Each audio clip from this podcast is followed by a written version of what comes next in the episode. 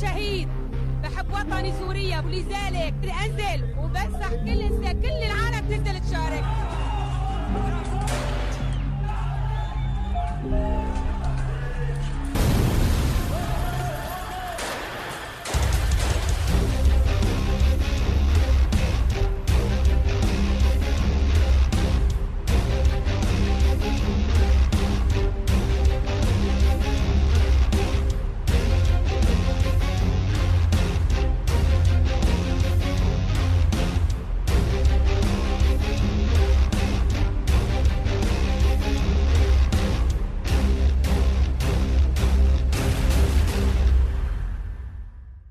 با عرض سلام و خیلی ممنونم که دوباره با ما همراه شدیم.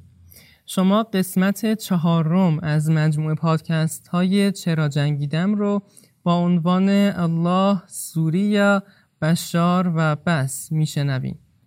در قسمت های اول و دوم این مجموعه با عنوان از افغانستان تا شام یک و دو به ترتیب روایت القاعده و داعش رو از زبان عبدالرحمن عضو این گروه های سلفی جهادی شنیدیم. قسمت سوم این پادکست ها با عنوان ما برادر نیستیم هم روایتگر سه زندانی اخوان المسلمین از مجاهدت تا اسارت اونها بود.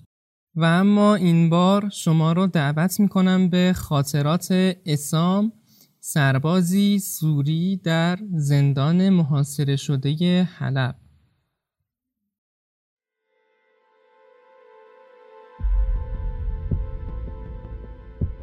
از اوایل نوجوانی، از همون روزایی که ترسم داشت از صداها و ترکشای خمپاره و راکتا میریخت و آروم آروم به جمع فوتبالی دوستام تو محله القصور دمشق برمیگشتم، از همون موقع منتظر روز هفدهم ژانویه سال دو هزار و بیست و یک بودم.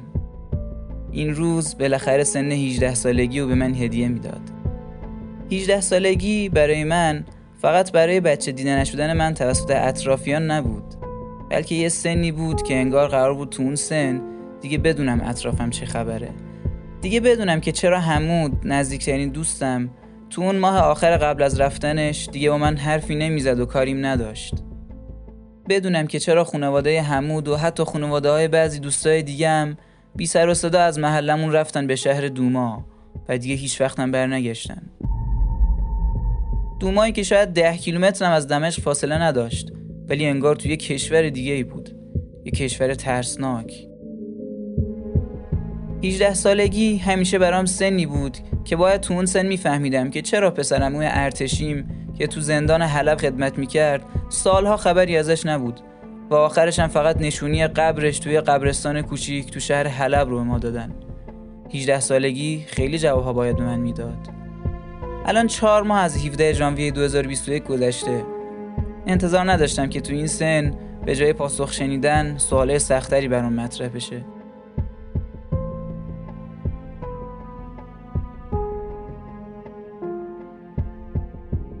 دوستان به هم میگن تو که خانوادت ارتشی و شهیدم دادین توی جنگ، چطور هنوز تصمیم نگرفتی که به بشار رأی بدی؟ این حرفا مضطربم میکنه. کمتر از ده روز تا انتخابات ریاست جمهوری سوریه باقی مونده و من هنوز نمیدونم باید چی کار کنم.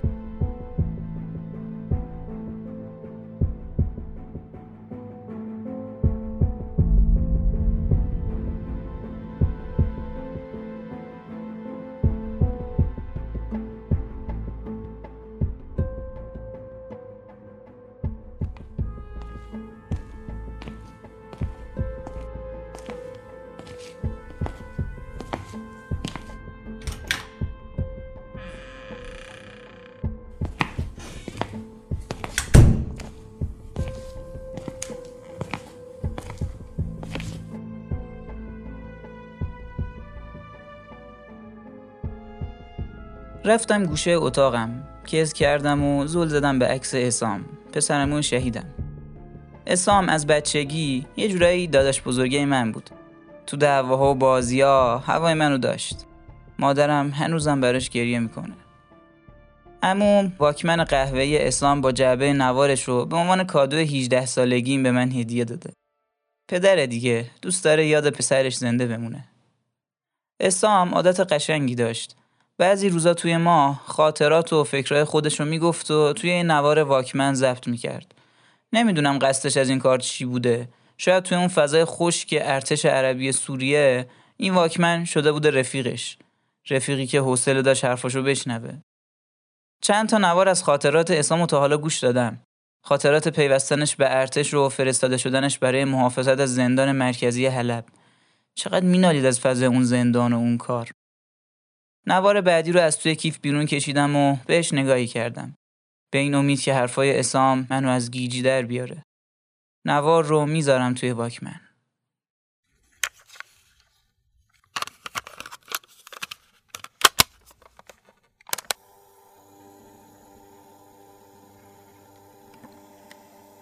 امروز دوم آگوست سال دو هزار و یازده. هفت ماه داره میگذره از آخرین باری که خانواده‌ام رو دیدم. نمیدونم دیدار بعدیمون کی بشه. خونه نرفتم چون توی آماده باشیم. آماده باش برای محافظت از بزرگترین زندان سوریه. نه ماهه که اعتراضات تو کشورهای عربی شروع شده. کی فکرشو میکرد یه اتفاق تو تونس این همه کشور رو به هم بریزه. بعد به هم ریختن تونس هر عربی که از مادر و پدرش قهر میکنه میره توی خیابون و نعره الشعب یرید و اسقاط النظام میزنه. البته تو اکثر موارد دلایل اولیه معترضین درسته. توی سوریه هم همینطور. معترضین شاکیان از فساد و ناکارآمدی. منم شاکیم. خود من حتی توی ارتشم فسادهای زیادی دیدم. بعضی ژنرال هایی که کثافت اخلاقی و مالی وجودشونو گرفته. این قطعی هم که چند سال مملکتو درمونده کرده روی زندگی منم فشار آورده. ولی خب باید به بشار فرصت داده بشه. بشار شاید جوون باشه و نسبت به پدرش هنوز کمی بی تجربه، ولی از همون اول که اومد شخصیت فهمیده ای از خودش نشون داد. هم برای معارضان سیاسی مثل اخوان المسلمین که الان تو خیابون شیر شدن سهل و آسون گرفت، تا جایی که خود این معارضین به برخورد خوب بشار اعتراف کردن، هم برای حل فساد و مشکلات از خودش ایستادگی نشون داد. وقتی اومد واقعا وضع کشور بهتر شد. ولی خب خشکسالی این چند سال اخیر که تقصیر بشار نیست. خب اعتراضات از دمشق و شهر ما حلب شروع شد. روز به روز بدتر و گسترده تر شد. هرچی هم که سعی کردیم با دستگیری آدمای اصلی معترض جمعش کنیم نشد که نشد. یه مش آدم اومدن تو خیابون که درست نمیدونن چی میخوان. یه عده زیادیشون هم که از این مذهبیای جاهل و متحجرن. همونا که تا دیروز صبح تا شب تو مسجد خم و راست میشدن حالا فهم سیاسی و حکومتی پیدا کردن. برا ما حکومت دینی میخوان. یه گروه دیگه شون هم که اوایل حرف از اصلاحات دموکراتیک و آزادی زندانیان سیاسی میزدن که البته الان شعارشون شده سرنگونی دولت. یه عده دیگه هم توی شمال کشور از این گروه‌های قومیتی تجزیه طلب کردن که فرصت و مهیا میبینن برای تیکه تیکه کردن سوریه و رسیدن به آرزوی حکومت فاشیستی کردی خودشون. حدوداً دو ماهی از شروع اعتراضات گذشت. در شهر درعا، شهری که توی جنوب سوریه و نزدیک مرز با اسرائیل، کار خیلی بالا گرفت. اولین گلوله شلیک شد، اما توسط کی؟ معلوم نیست. بعضیا میگن ارتش شروع کرد، بعضیا میگن معترضین، اما به نظر من دست سرویس‌های خارجی ضد دولت سوریه توی شروع خونریزی‌ها در کار بوده. به هر حال با این حادثه اعتراضات درعا رنگ خون به خودش گرفت. هر دو طرف دیگه میدونستن که کار جدیه. معترضین با کشتن پلیسا و حمله به ادارات دولتی ادعای انتقام کردن. ارتش هم که مقداری مضطرب شده بود و حس میکرد کار داره از دستش در میره، سعی کرد با زور سلاح و قرمزی خون معترضین رو بترسونه. ارتش شاید زیادی تند شد و اشتباه محاسبه کرد. با این زد و خوردای بین ارتش و معترضین تو شهر درعا، اعتراضات تو شهرهای دیگه هم شدت و خشونت زیادی به خودش گرفت. روی طرفین به همدیگه باز شده. بعضی وقتا هم که موقع استراحت به تلویزیون نگاه میکنم میبینم شبکه‌های خبری رو پر کردن از فیلم و عکس کشته های معترضین مسلح. رسانه‌های مختلف درباره ما هی جنایت جنایت میکنن. رسانه‌های عربی و غربی که علیه ما جمع شدن و بیست و چهار ساعته دارن تو شبکه‌هاشون ما رو میکوبونن، انگار نه انگار که توی خیابونا جنگه و توی جنگ حلوا خیرات نمیکنن. کلی از سربازا و پلیسا رو همین معترضین و مسلحین به صورت فجیعی کشتن. چرا اینا رو نمیگن؟ چرا اینا رو نشون نمیدن؟ عوضیا. اصلا همین دست به یکی شدن رسانه‌های عربی که همیشه با هم کلی اختلاف داشتن، به معنی دست داشتن حکومتاشون تو توطئه علیه ماست. البته منکر این نیستم که احتمالاً خیلیایی که کشته شدن این وسط اگه تو دادگاه محاکمه می شدن حکمشون اعدام نبود، اما خب بالاخره کار از دست ارتش در رفته و نمیتونه تفکیک کنه افرادو از هم. این شبکه های خارجی توی این سالا خیلی توان گذاشتن برای اینکه مردم رو ضد حکومت کنن. موقع شروع اعتراضات هم نقش زیادی داشتن توی جهت‌دهی به مردم. الان از شروع درگیری مسلحانه تو شهر درعا پنج ماه داره میگذره. ما دیگه آرامش به خودمون ندیدیم تو این مدت. خبر وحشتناکی هم رسید بهمون چند وقت پیش. معترضین که دیگه باید بهشون بگیم مسلحین تروریست، تو شهر جسر الشغور که توی استان ادلب یعنی استان کناری ماست، به مراکز پلیس حمله کردن و حدوداً صد و بیست تا پلیسو کشتن. پلیسایی که اونا هم از همین مردم عادی بودن. لا اله الا الله. با این کارشون معلوم کردن که نمیخوان اصلاحات تو مملکت انجام بشه، بلکه میخوان کشور به آشوب و جنگ کشیده بشه. این خبر حال بچه‌های حفاظت زندان هم خیلی خراب کرد. خب ترس انداخت به جونمون. قطعاً چشم و حواس مسلحین و معترضین حلب به زندان ماست. بالاخره زندان ما بزرگترین زندان کل سوریه است. تعدادی از زندانیان سیاسی و دستگیر شدگان حوادث اخیر توی زندان ما هن. اینا ارزش زیادی داره برای مسلحین. البته ما کلا نزدیک به چهار هزار تا زندانی داریم، از قاتل و دزد و رشوه بگیر تا آدمای سیاسی. توی این زندانیای سیاسی هم یه عدهشون اخوانی هن. این اخوانیای زندان ما جز شاخه قطبی اخوان المسلمین هن. قائل به مبارزه مسلحانه هن. جز همون معترضین بدمذهبن. همون حرفای عصر حجری رو تکرار میکنن، اینکه حکومت باید دینی باشه، اینکه قانون مملکت باید همون قانون هزار و چهارصد سال پیش اسلام باشه. تصورش هم خنده‌داره که روزی تو سواحل لاذقیه و ترتوس حجاب اجباری بشه. کلا این اسلامگرا تو توهمن دیگه. همه ما خدا و اسلام و قرآن رو قبول داریم، اسلام و قرآن برای ما هم هست، ولی خب نمیشه با قوانین اسلام که مخصوص هزار و چهارصد سال پیش بوده زندگی الان رو اداره کرد. که میشه بعضی از مردم هم طرفدار همین متحجرا بودن و هستن، اما خدا رو شکر حرفاشون به تنهایی میون مردم برو نداره. یکی از مشکلات ما اینه که زندانی‌ها شدیداً رابطه دارن با دنیای بیرون زندان، اونم توسط بعضی از این سربازایی که یا رشوه میخوان یا اصلا مخالف حکومتن. همین دیروز یکی از زندانیا که خبرچین ماست لو داد که صدفان حامد با زندانیا همکاری میکنه. هی این قضایا خیلی حال نیروهای وفادارو میگیره، حس بی‌اعتمادی شدیدی به وجود میاره. خب بالاخره همه میدونیم توی نیروهای پلیس و ارتش هم بعضیا مخالف حکومت و همراه با مسلحینن، اما وقتی یه دفعه بفهمیم همکاری که تا دیروز کنار ما قضا میخورد ضد ما بوده، دنیا برامون تیر و تار میشه. ولی هیچی هیچی به ترسناکی خیانت کادر ارتش سوریه نیست. دو هفته است که این خبر داره بین همه سربازا دهم به دهم میپیچه که بعضی کادر ارتش علیه دولت موضع گرفتن و اسم خودشونم گذاشتن ارتش آزاد سوریه. یه مش خائن وطن فروش، تقریبا همشونم سنی هن و دل خوش کردن به وعده‌هایی که آمریکا و ترکیه بهشون داده، وعده پست و مقام‌های بزرگ بعد از سقوط حکومت. این قضیه فکر و ذهن هر سرباز و فرماندهی رو تو ارتش به خودش مشغول کرده. انگار انگار هر روز ارتشی ده بار از خودش میپرسه که باید کدوم طرف بیسته. اگه با ارتش بمونه و دولت سقوط کنه چه بلایی سرش میاد؟ حالا اگه از ارتش بره و دولت پایدار بمونه چی؟ همان از این روزا، همان.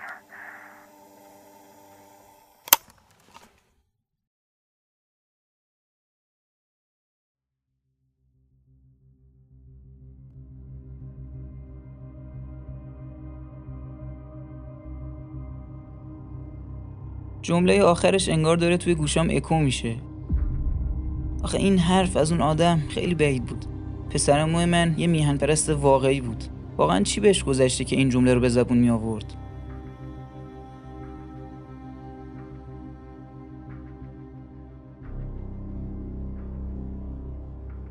از شوک این جمله که بیرون اومدم شروع کردم به فکر کردن و هضم کردن حرفاش. حسم اینه که تازه دارم میفهمم چی شده که کشور به اینجا رسیده.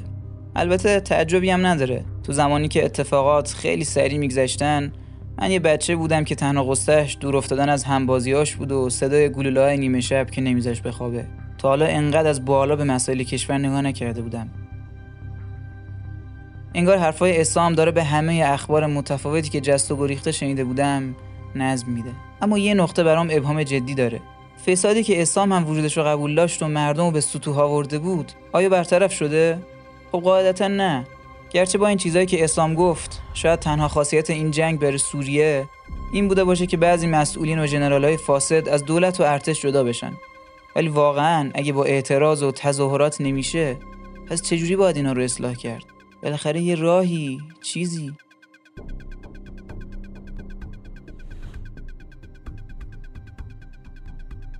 بیشتر که فکر میکنم به شنیدن نوار بعدی مشتاق‌تر میشم. امروز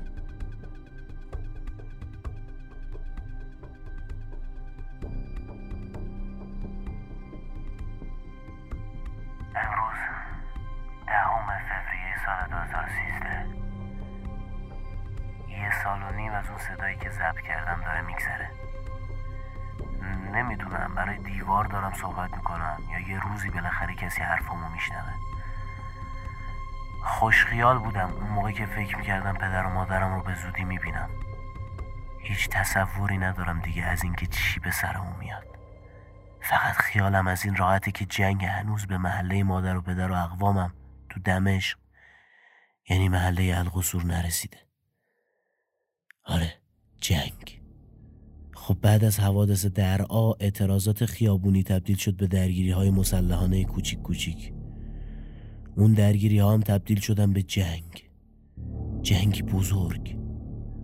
کلی از مسئولین و کادر ارتش توی این دو سال فرار کردن، یا بدتر از اون خودشون هم شروع کردن به جنگیدن علیه دولت.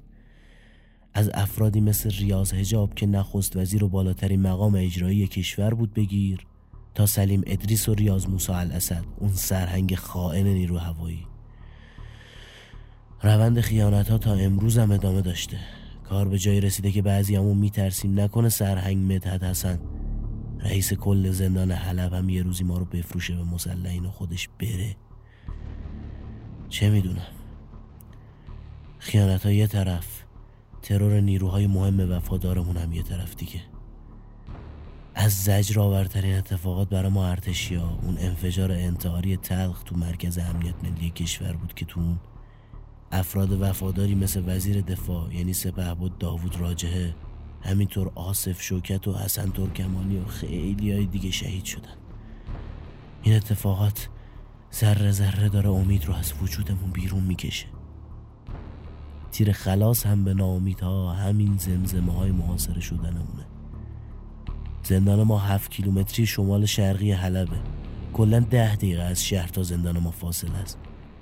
کنار ما هم شهرک هندراته که هنوز دست ارتشه، ولی چند ماهی هستش که شصت هفتاد درصد شهر حلب سقوط کرده. فقط بعضی بخشای مرکزی و غربی شهر دست دولته.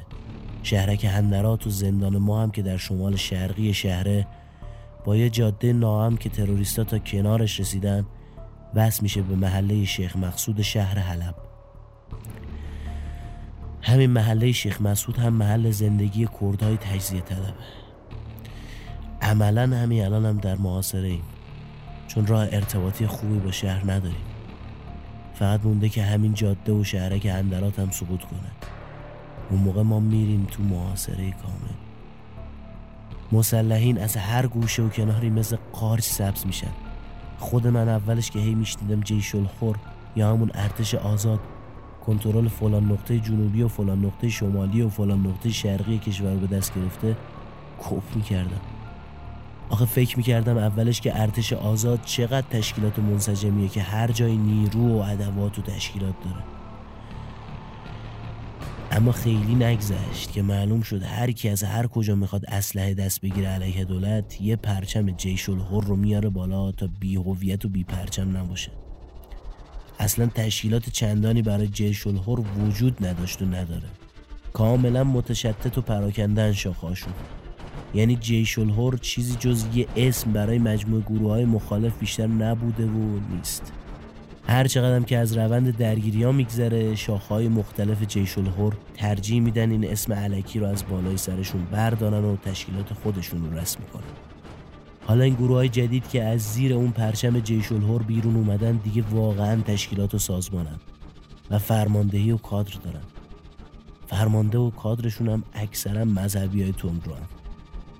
بهشون میگم تندرو چون مثل اخوانی‌های متحجر خیال باطل تشکیل حکومت دینی با قوانین اسلامی رو دارن. هی میگن اسلام اسلام. بین این تندروهای سلفی کلی غیر سوری هم هست که از مرزهای ترکیه و لبنان و عراق اومدن. البته گروه‌های جدیدی که تشکیل میشد و میشه همشون هم انشعاب یافته از جیش الحر نیستن. یکی از مهمترینشون گروه احرار الشامه که کنار گرایش‌های اسلام‌گرایانه سلفی خودش مقداری هم ادای این رو در میاره که ملیت و سوری بودن براش مهمه.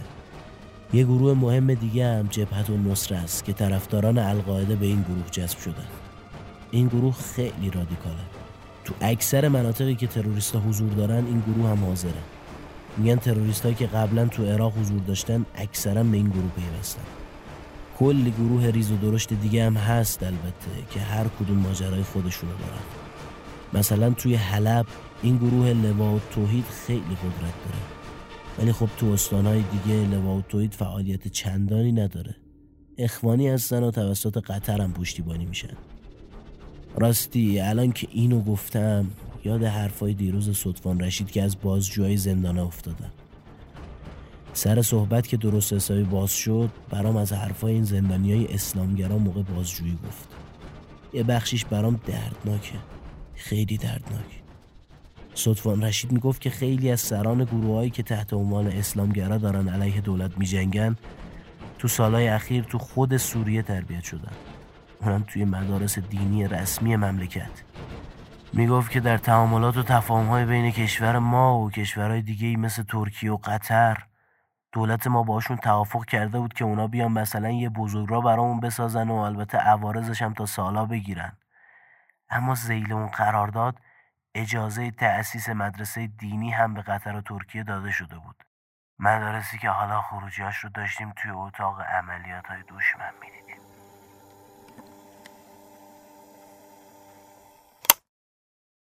بازم حرف آخر اسام مثل پتک توی سرم فرود اومد. بازم دستای خارجی دشمنای سوریه، دشمنی آمریکا و اسرائیل علیه نظامی که دستشون رو از غارت خاک و منابع سوریه قطع کرده رو میفهمم، ولی دیگه کشورایی مثل قطر چرا؟ مگه چه هیزم تری بهشون فروختیم که اینجور کاری رو با کشورمون کردن؟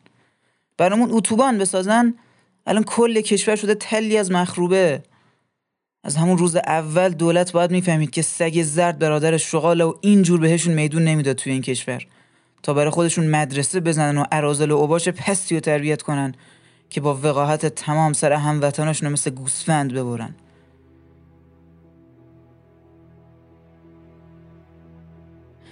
تمام تصاویری که از وحشیگری‌ها دیده بودم تو ذهنم مرور میشه. ترجیح میدم دیگه بهشون فکر نکنم و دوباره برم سراغ نوارها. امروز چهاردهم آگوست سال دو هزار و سیزده، چهار ماه از شروع این محاصره لعنتی گذشته. هندرات و جاده اتصالیمون به حلب سقوط کرد. نزدیکترین نیروهای خودی به ما حدوداً بیست کیلومتر با زندان فاصله دارن و توی غرب شهر حلب موضع گرفتن. امیدی هم نداریم که اینا بتونن برای شکستن محاصره ما وارد عمل بشن، چون که یکی باید به خود اونا کمک کنه تا مناطقشون رو از دست ندن. اوضاع اصلاً خوب نیست. شمال کشور تقریباً از دست رفته. حلب و ادلب و رقه و حسکه همشون رفت. خبر رسیده که نیروهای ارتش توی فرودگاه کویرس حلب هم محاصره شدن.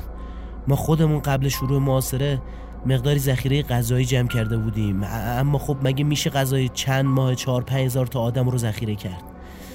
ارتش سعی میکنه با انداختن بسته‌های غذایی از هلیکوپترها ما رو کمک کنه. نون و آرد و مواد اولیه میندازن برامون، ولی خب کفاف تعداد بالای ما رو نمیده.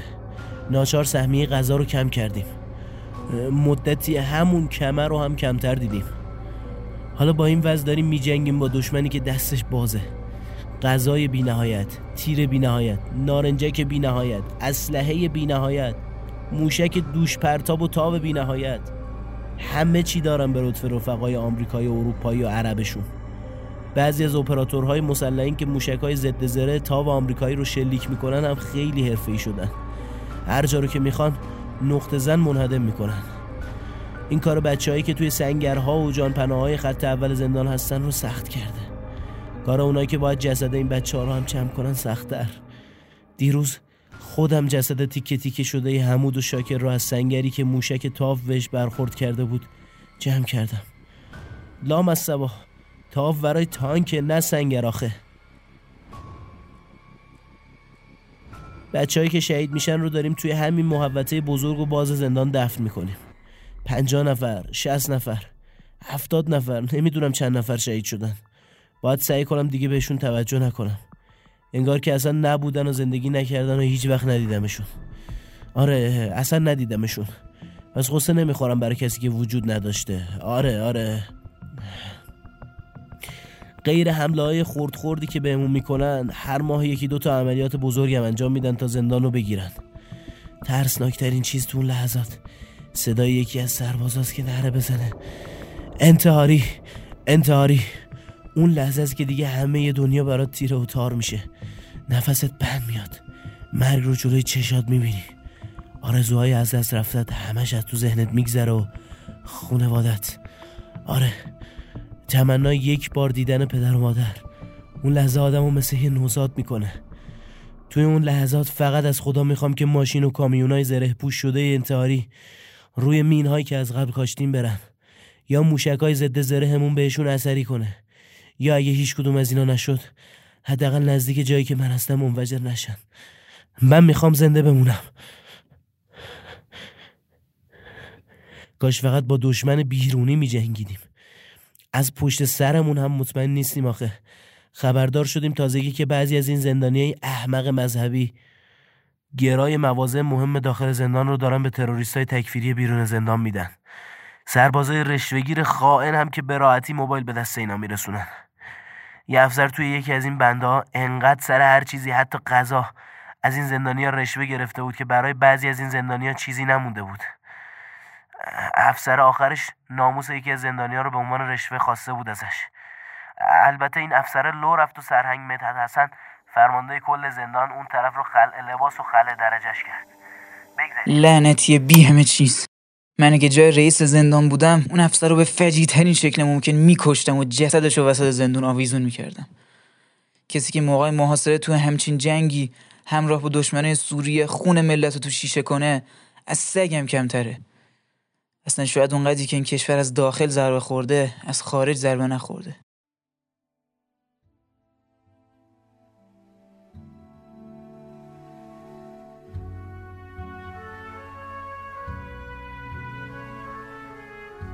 خشمم از اون افسر بیشرف و تمام خائنین که کمتر شد تازه بغض راه گلومو گرفت. انگار پسرعمومو جلوم میدیدم که با ناله و زجه داره التماس میکنه که یه بار دیگه خانواده‌شو ببینه. پسرعموم شهید شده و حتما الان جاش خوبه و از اون بالا خانواده‌شو میبینه.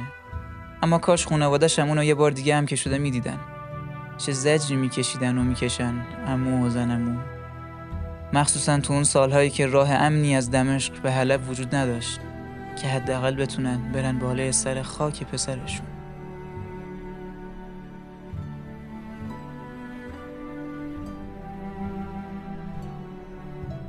امروز یازده ژانویه سال دو هزار و چهارده.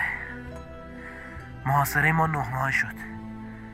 غذا نداریم، دارو نداریم، سوخت نداریم، پس برقم نداریم، هیچی نداریم. فقط چند تا باتری دارم برای همین واکمنم. آخرین بسته هوایی که دستمون رسیده مال دو هفته پیشه. نه اینکه هلیکوپتر برامون نفرستن ها، نه، اتفاقا همین دیروز هلیکوپتر اومد، چند تا بسته هوایی انداخت برامون.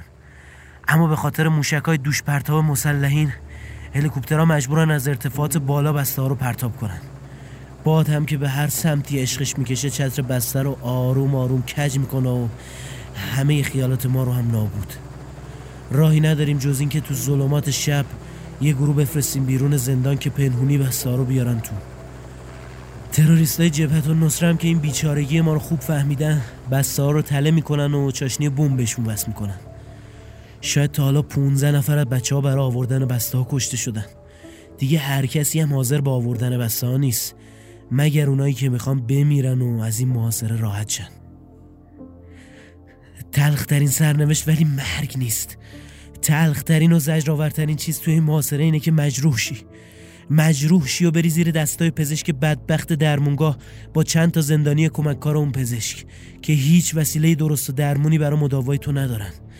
بدون بیهوشی با ابزارهای من درآوردی باید زجر کش بشی، ابزارهایی که توی اون وانفسا خودشون ساختن. تازه زخمتم با آب نمک ضد عفونی میکنن. چی شد سرنوشت من این شد؟ منی که مادرم حموسو توی نون پیتا برام لقمه میگرفت و میداد دستم، چی شده که امروز با این دستای چرک باید آرد رو با آب قاطی کنم و بخورم؟ این چه آخر عاقبتیه؟ تا یه ماه پیش هر کارتون و مقوا و کاغذی که پیدا میکردیم و برای پختن نون آتیش میزدیم. حالا که همه اونا رو سوزوندیم توی یه دوراهی سخت گیر کردیم. یا باید آرد و آب خام بخوریم، یا باید توی این فصل سرما لباس و ملحفه و پتومون آتیش بزنیم تا نون پخته و گرم نصیبمون بشه. انتخاب سختیه نه؟ کاش جهان بعد از مرگی وجود نداشت، کاش جهنمی نبود، کاش بعد مرگ نابود می شدیم. اگه از عذاب ابدی جهنم نمی ترسیدم اون موقع قطعا خودمو می کشتم. آره، بهتر از هر روز مردن با شنیدن خبر جنایت‌های تروریستاست. شنیدن خبر ذبح ارتشی‌ها تو مناطق مختلف سوریه برام دیگه عادی شده، ولی تصور این که با شکستن محاصره زندان ما هم تبدیل بشیم به چنین خبرایی هیچ وقت برام عادی نشده و نمیشه. تازه حرفاش پیچیده که این گروهی که تازگی توی رقه و دیر و زور سر بلند کرده، همین دولت اسلامی عراق و شام، از همه گروه‌های دیگه وحشی‌ترن و خیلی بهتر از بقیه هم می‌جنگن. میگن اینا تجربه جنگ با آمریکا تو عراقو دارن. رقم که با حلب فاصله زیادی نداره. با این اوصاف افسانه‌ای که از جنگاوری اعضای این گروه که بهش داعش هم میگن دارم میشنوم، احتمالاً چند وقت دیگه هم برسن حلب. نمیدونم این نظام تا کی میتونه دووم بیاره. شک دارم این ایران اصلا زورش برسه که تنهایی کشور ما رو از مخمصه در بیاره یا نه. اصلا نمیفهمم چرا باید ایران تنهایی از ما حمایت کنه. کل دنیا علیه ماست، آمریکا، اروپا و عربا. ما حتی از اتحادیه عرب هم اخراج شدیم.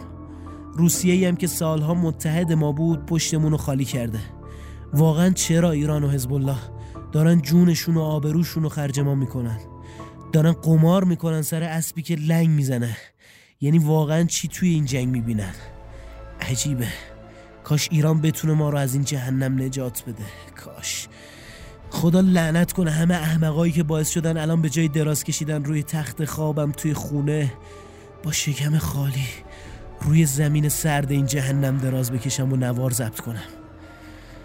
آخه نمیشه که همه یا افکار احمقانه شما رو بپذیرن یا اگه نپذیرن بکشیدشون. همه جای دنیا سکولاریسم پذیرفته شده، همه به عقاید هم احترام میذارن و خون و خون ریزی را نمیندازن. اه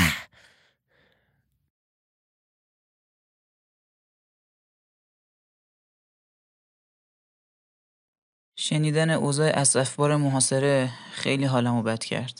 حتی تصور چنین اوضاعی برام دشواره. با اینکه منم اون زمان لای پرقو نبودم، اما هرچی خودمو میذارم جای اسام بیشتر رشادت و صلابت و میهن پرستیشو درک میکنم. پسرعمو من و همه اون سربازای زندان واقعا قهرمان بودن، قهرمان ملی. با اضطراب جعبه نوارا رو باز کردم. میترسم میترسم که این آخرین نوار بوده باشه. با اینکه میدونم پسرم شهید شده و دیگه هیچ وقت نمیبینمش، اما دل کندن از صداش برام سخته. از بخت خوبم یه نوار دیگه هم توی جعبه هست. به شنیدن صدای عصام مشتاقم، اما طاقت شنیدن مصیبتاشو دیگه ندارم. با یه حس مخلوط از شعف و غم میرم سراغ آخرین نوار.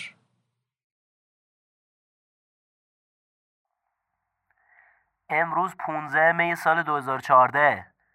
باور کردنش سخته، ولی انگار قرار نیست عمر محاصره ما بیشتر از سیزده ماه بشه. آره، محاصره داره تموم میشه.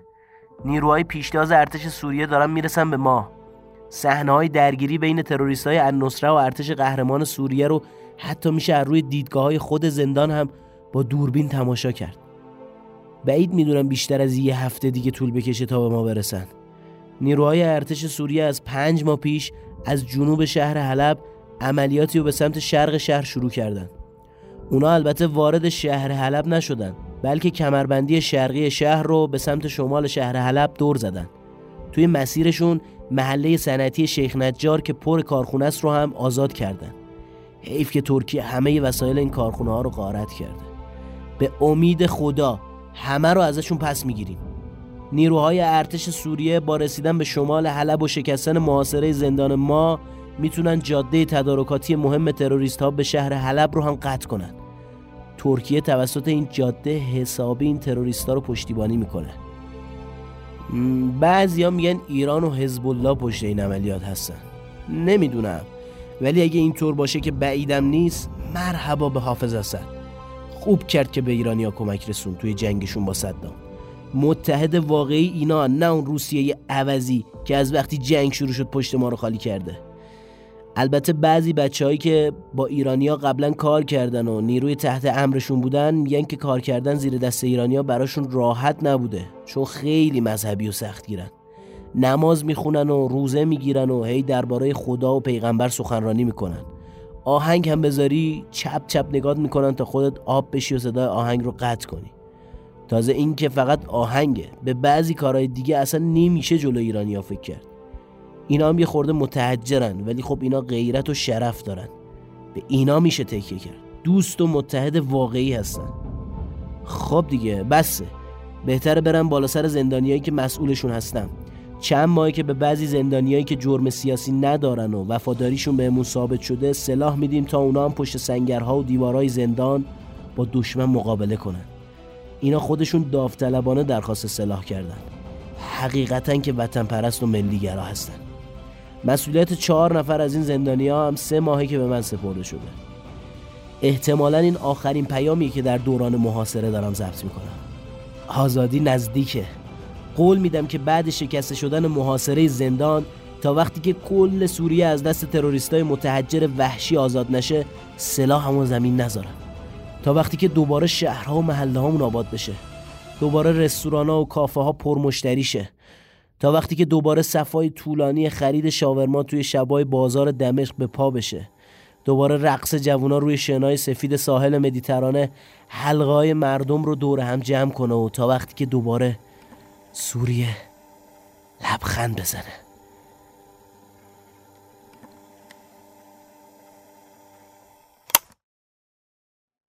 از این روحیه عصام نزدیک شهادتش واقعا خوشحال شدم، ولی ای کاش چند روز دیگه هم زنده میموند و شکستن محاصره زندان و پیروزی رو هم میدید.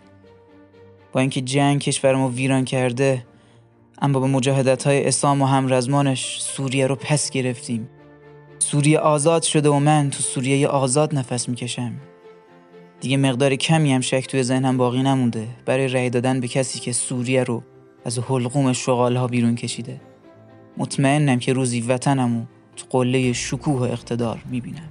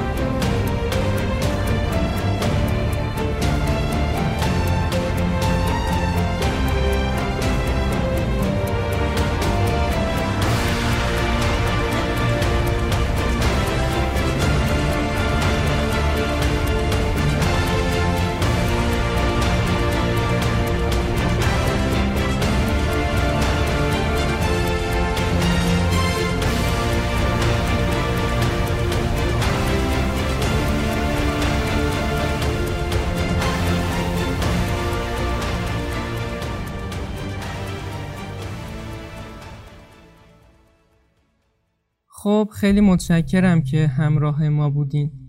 قسمت چهارم هم تموم شد که امیدوارم مورد رضایت و مفید فایده بوده باشه. ما رو میتونین در نرم افزارهای پادگیر کست باکس، پادکست ادیکت، شنوتو و ناملیک بشنوین. همچنین از طریق درگاه عمومی کانال تلگرامی واحد جهان اسلام بسیج دانشگاه شریف با شناسه ادساین امت واحده میتونین با ما در ارتباط باشید. تا قسمت بعد و روایت جبهه مقاومت، خدا نگهدار.